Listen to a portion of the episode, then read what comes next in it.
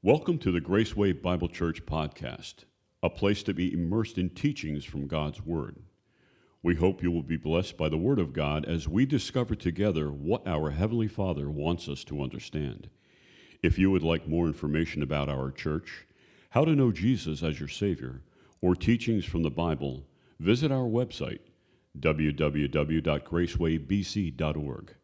Join us now as we dive into God's Word.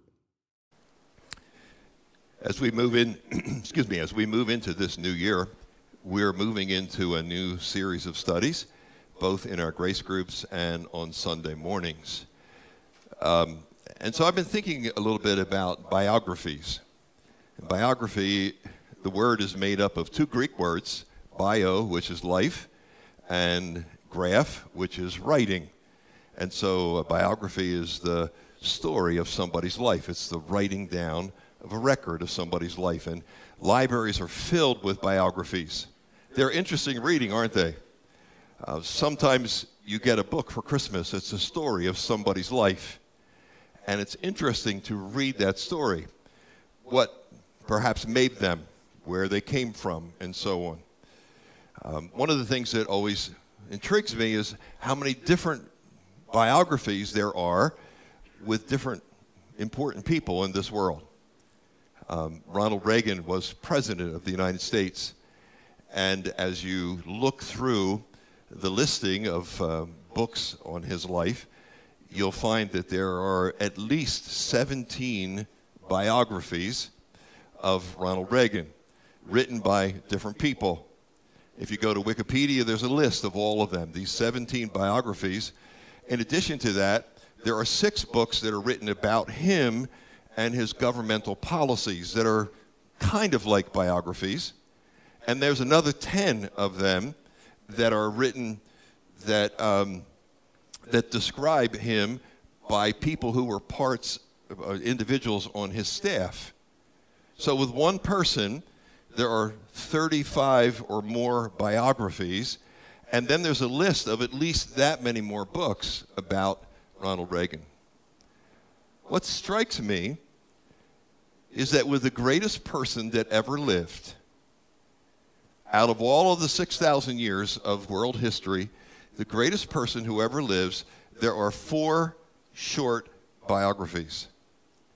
And a total, if you count them up in most Bibles, a total of 111 pages. Now, I don't know any student who wouldn't love having a textbook that's only 111 pages long in all the years of teaching and so forth, that was wonderful if you had a textbook that short.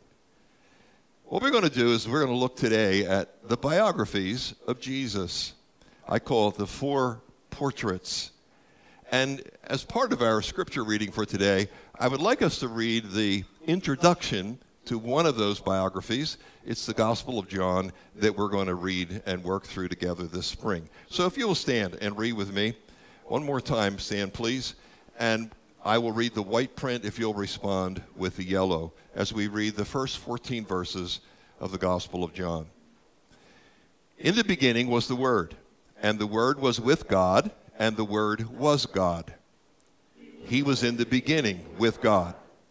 All things came into being through him. Apart from him, nothing came into being that has come into being.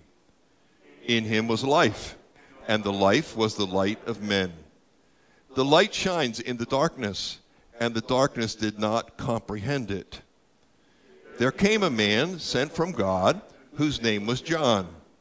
He came as a witness to testify about the light so that all might believe through him. He was not the light, but he came to testify about the light. There was the true light, which coming into the world enlightens every man. He was in the world, and the world was made through him, and the world did not know him. He came to his own, and those who were his own did not receive him. But as many as received him, to them he gave the right to become children of God, even to those who believe in his name, who were born not of blood, nor of the will of man of flesh rather, nor of the will of man, but of God. And the Word became flesh and dwelt among us. And we saw his glory, glory as of the only begotten of the Father, full of grace and truth.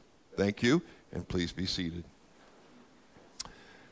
The four portraits of Jesus, as you begin the New Testament, and if you have started reading through the scriptures again this year, you know that with the plan that most of us are using, we read two chapters in the Old Testament and one in the New.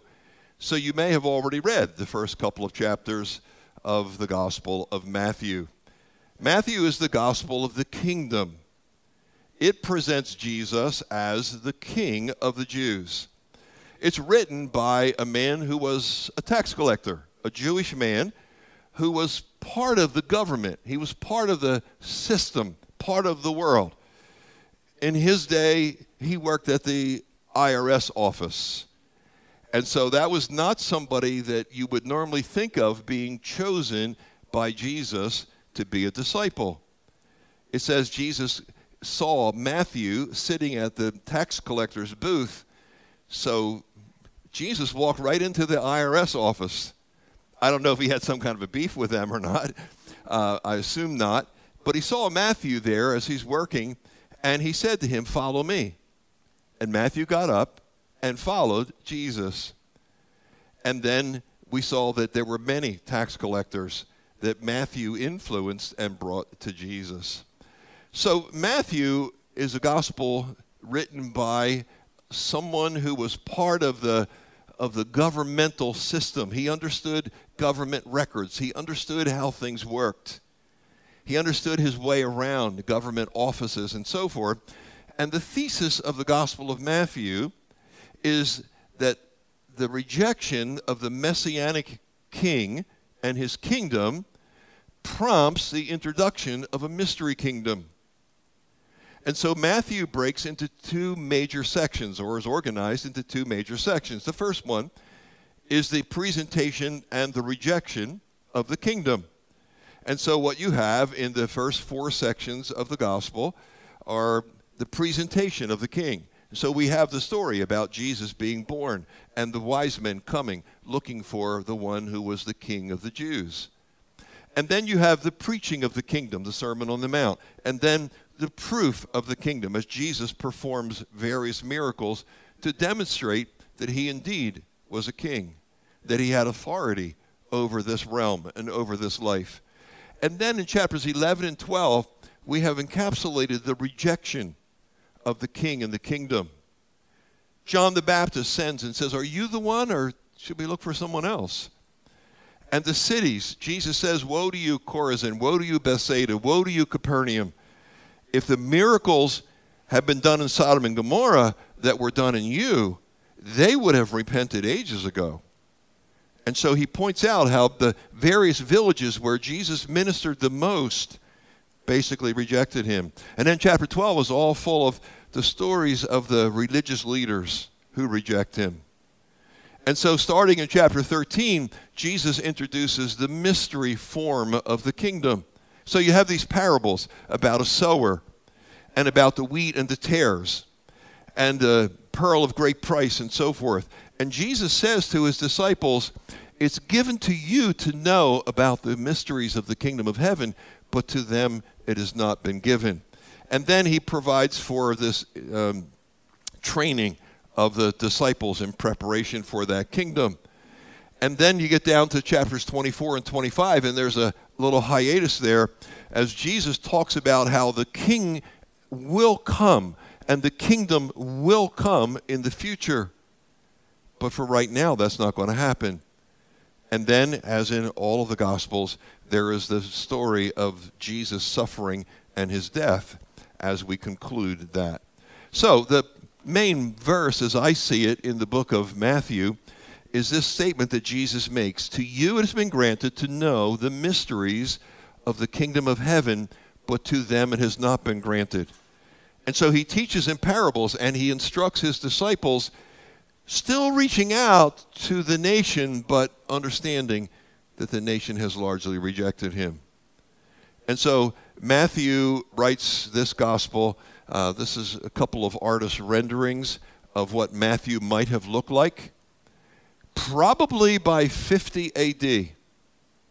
And the reason for that is because that would be the first question that the people of the church would have.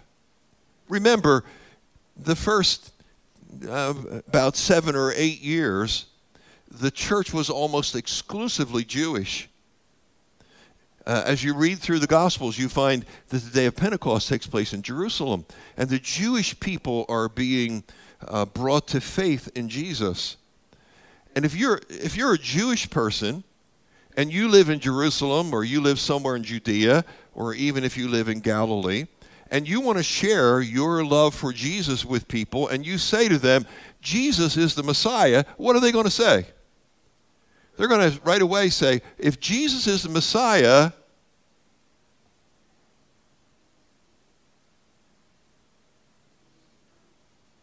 if Jesus is Messiah, where's the kingdom? Where's the kingdom?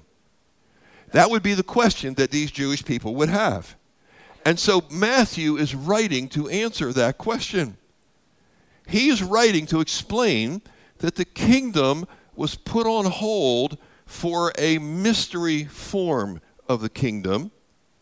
And that and then you have this apologetic which Jewish people are able to share with people around them.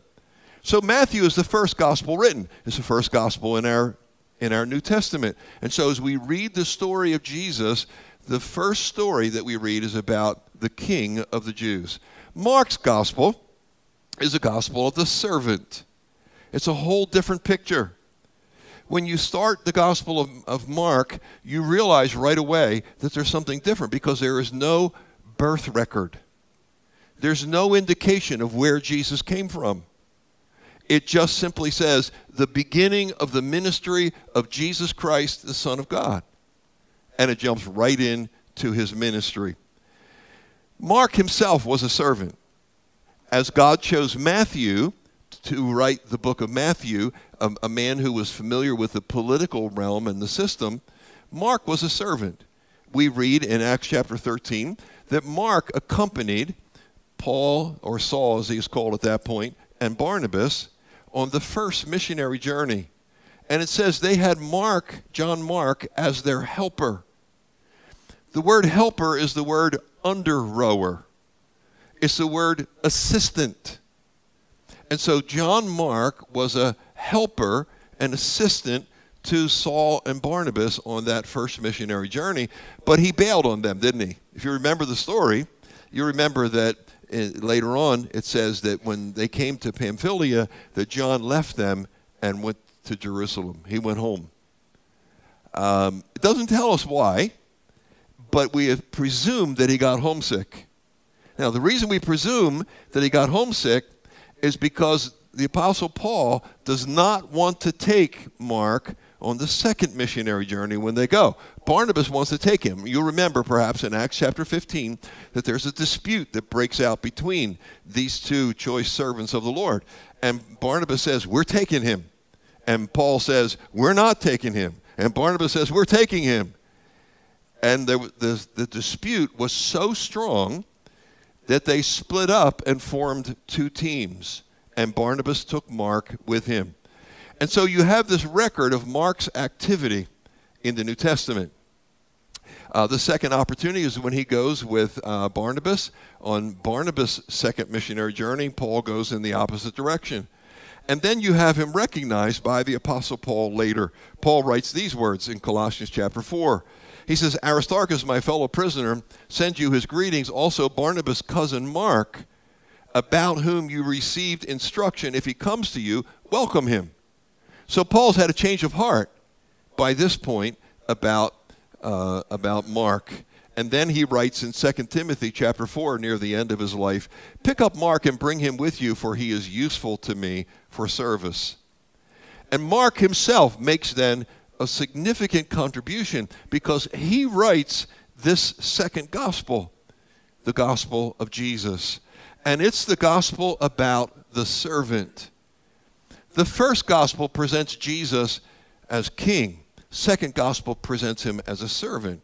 And the key verse in, in Mark's gospel is Mark chapter 10, verse 45, where he writes, For even the Son of Man did not come to be served, but to serve, and to give his life a ransom for many. And so, as I organize or as I look at the structure of the book of Mark, it seems to me it looks basically like this that in the first 10 chapters, you have Jesus coming as a servant. now, he's not the servant of the people, he is the servant to the people. He is God's servant to the nation of Israel. And so he reminds them again and again I am here to serve you, but I'm really serving my Father in heaven. And every so often there's conflict in that service, isn't there? And so Jesus has to clarify that he is there to serve his Father and to be, as a result of that, the servant to the people. And then in chapter 11 through 16, we have Jesus coming to save. And so we have the story of the final week of his life.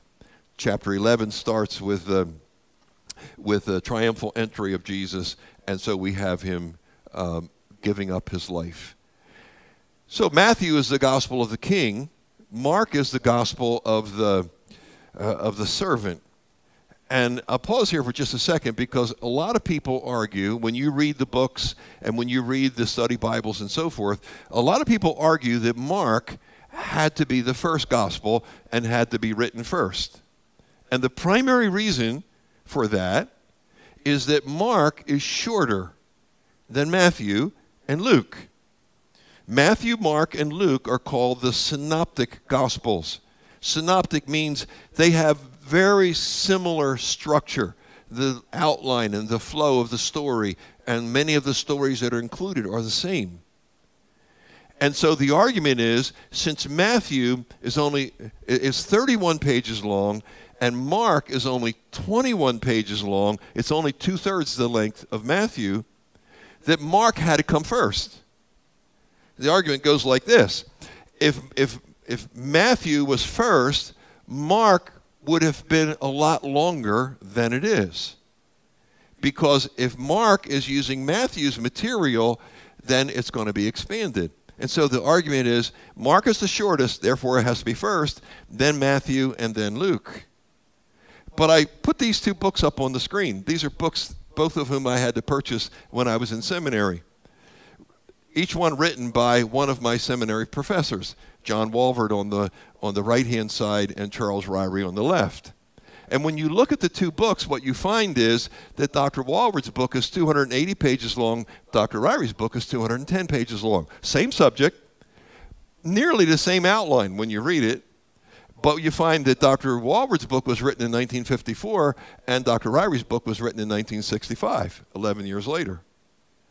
So he deliberately wrote a shorter book because that was his gift. That was his way of doing things. He had a different purpose than Dr. Walvoord had. And while I appreciated both of them, I sort of leaned toward Dr. Ryrie. I like the shorter books. And so Mark is like that. It's written later, but the fact that it's written later does not mean that it has to that it has to be longer. Instead, Mark's purpose is what determined the length of the book. So, Mark is the gospel of the servant, Matthew is the gospel of the king. That brings us to Luke. Luke is the gospel that investigates the man, the humanity of Jesus. And as Luke writes his gospel, the focus is on the human interest stories. Now, are there human interest stories in the other two gospels? Yes. Because you are writing about the same person and some of the same events are significant, but they're used in a different way. And so when Luke writes, Luke writes talking about the man, Jesus. Luke tells us his purpose. It's very interesting. It's nice to have somebody, when they write a book, tell you exactly why they're writing the book right up front, right? He says, Inasmuch as many have undertaken to compile an account of the things accomplished among us, just as they were handed down to them by those from the beginning who were eyewitnesses and servants of the Word, it seemed fitting for me as well, having investigated everything carefully from the beginning, to write it out for you in consecutive order, most excellent Theophilus, so that you may know the exact truth about the things that you have been taught. So, this tells us that if there's a question about order of events, you normally want to go with Luke's order. Because Luke says, I'm writing these things out in consecutive order. And Luke says, I have done an investigative study. I have talked to all of the eyewitnesses that I could. And I'm writing the story of this man, Jesus, from this perspective. Now, some of you will know that Luke was what? A doctor, right? He also is the only Gentile, as far as we know, who had a part in writing the scriptures. And so Luke comes at it from a doctor. Now, he also adds at the beginning of the book of Acts the first account I composed, Theophilus, about all the things that Jesus began to, to do and teach until the day when he was taken up after, uh, to heaven, after he had, by the Holy Spirit, given orders to the apostles whom he had chosen. So he tells us about the two books that he wrote. It's very interesting that Luke is one of the longest writers of the New Testament. He's written more than any of the other writers in terms of the number of pages and so forth. And um, it's just fascinating when you study this kind of thing. Now, Luke was a traveling companion of the Apostle Paul. You don't have to read all of this, but I put the passage up there. It's in, from Acts chapter 16 where he says, We sought to go to Macedonia, though God had called us to preach to them. We went a straight course and so forth. And he talks about the we of the travel. And so Luke, who's writing the gospel, all of a sudden in this passage says, We went, the Apostle Paul and Silas and me, Luke. And so they're traveling together. And what we find is that Luke traveled with the Apostle Paul, that he's a medical doctor, uh, that he is an associate of Paul. And we have several passages where we see him involved in the book of Acts and that when Paul left the city of Philippi, Luke stayed behind. And it's very possible that Luke is from Philippi. And so when the church was founded there, the story of the Philippian jailer and everything, Luke stays behind and he becomes the one who sort of um, mentors that group of believers and forms them into a church. And and Paul writes to the Philippians and he says to them, More than once you sent to me support to help. And so Luke, as a medical doctor, is someone who is very supportive of the Apostle Paul. And he's with Paul during then the imprisonments that are recorded for us in the scriptures. So, the Gospel of Luke appears to me to be written at about 60 AD. And the reason I say that is because he tells us that he interviewed all of the eyewitnesses.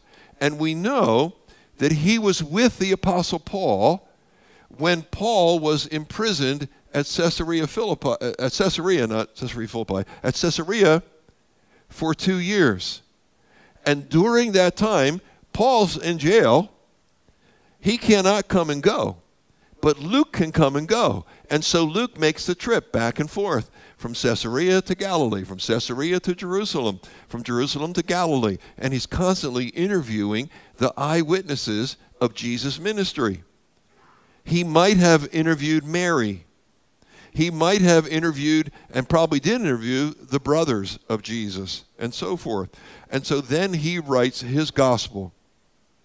The study Bible, one of them says this about Luke's gospel it says that Luke's gospel is universally recognized uh, or provides a universal recognition of the Gentiles as well as the Jews in God's plan.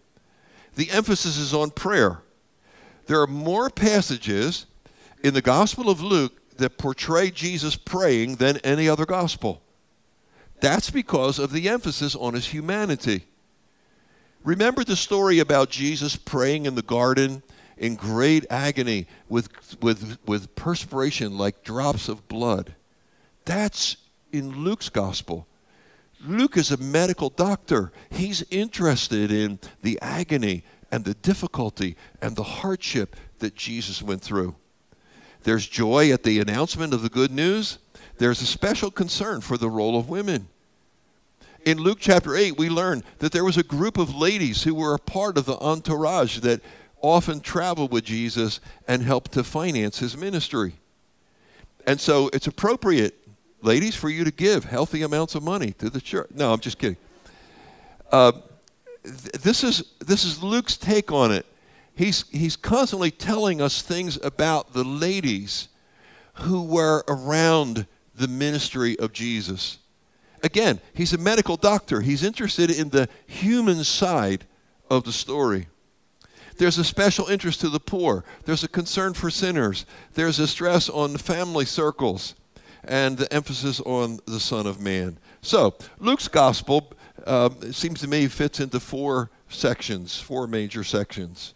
First, the birth of the God man.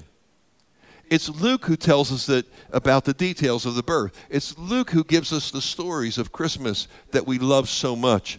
As we read about the shepherds, as we read about Mary and Joseph in Bethlehem, and, and, and we read about them taking Jesus to the temple to dedicate him and have him circumcised and all those kinds of things.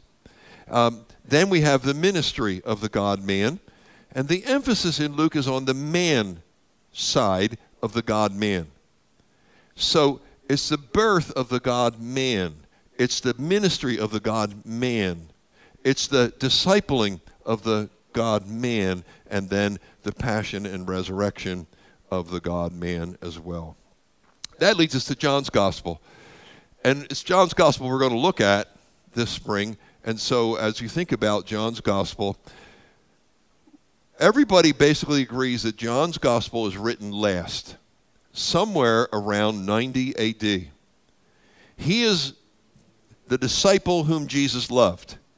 Rather than naming himself, when he refers to himself in the Gospels, he refers to himself as the gospel as the disciple whom Jesus loved. And there's a special bond between Jesus and John. Many think that he is probably the youngest of all of the apostles and it appears that he was a first cousin to Jesus. And so he's a younger cousin. You know what family relationships are like, how often a young cousin looks up to an older cousin. And that was part of the relationship between Jesus and John. So when you read John's gospel this spring, do so from the perspective of this individual who is writing about him. The gospel is organized around seven signs. It starts with the turning of the water to wine, for which Jesus is famous, and ends with the sign of the resurrection. And the purpose of John is that you might, by believing in Jesus, have life in his name. It began with Jesus issuing a call to James and John. He said to them as they were working in their father's boat, um, Follow me. I will make you fishers of men.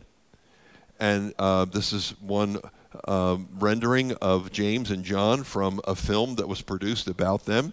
We're going to talk more about John next week as we look at the man himself who wrote this particular book. John's gospel begins, as we read this morning, with the Word becoming flesh. In the Gospel of Matthew, where is he who is born King of the Jews? In the Gospel of Luke, shepherds are sent to a stable to view the lowly birth of Jesus. In John's Gospel, John's birth story is this that the Word became flesh and dwelled among us. And so here's a breakdown, as I see it, of, of the Gospel of John. We have a prologue. It's a prologue about God becoming flesh. And then we have the public ministry of the God man with the emphasis on the God side. Several times we read, like in John chapter 5, where it says that the Pharisees were really upset with Jesus because he was making himself out to be equal with God. And so we find that happening in his public ministry. And then the private ministry, also called the upper room ministry, in John chapter 13 to 17, and then finally the passion uh, of the God man. This is the key verse in John. He tells us why he wrote the book. He says there are many other signs which Jesus also performed in the presence of his disciples, which are not written in this book.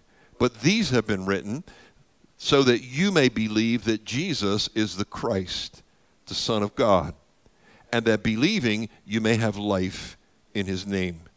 That's John's purpose. So he tells us that Jesus is the bread of life. He tells us that Jesus is the light of the world. He tells us that Jesus is the resurrection and the life. He tells us that Jesus is the true vine and that we have to be in right relationship to him. And then he says, And I, if I am lifted up, will draw all men to myself. And that's indeed what has happened, isn't it? The whole world is wrapped around the life of Jesus. It's all BC and AD.